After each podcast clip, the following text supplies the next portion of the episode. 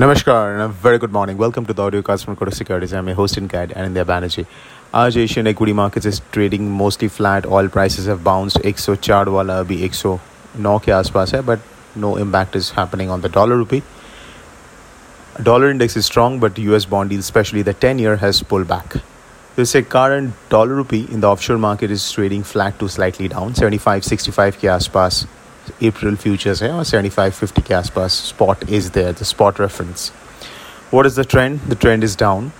The pace of decline may slow now, but the trend is downward. So how to now play this kind of uh, market? One is you can sell out of money call options क्योंकि अभी भी V I X is still slightly higher because of primarily two reasons.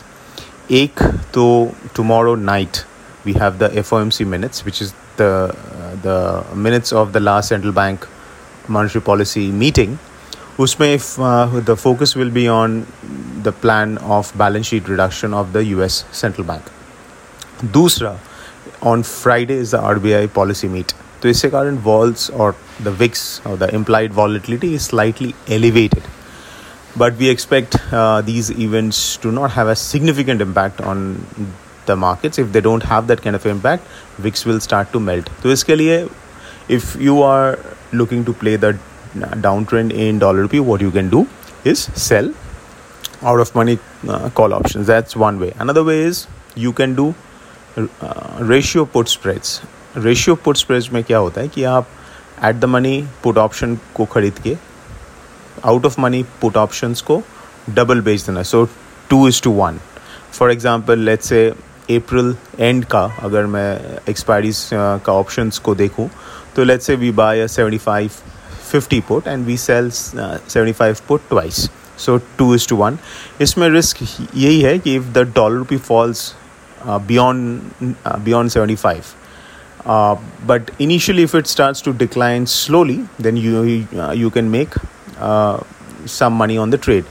But in case it goes up, generally क्या होता है put spread में you end up paying a lot of premium. So if it goes up, you tend to lose the uh, premium. But in a ratio spread, because your premium outgo is uh, less and could be even zero cost, इसके लिए even if it goes up and it takes some time to come down, you don't lose uh, the premium itself.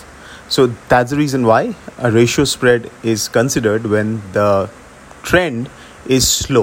So in this kind of uh, situation, this can be done a ratio spread. So either you can sell uh, out of money call options or you can do uh, a ratio put spread.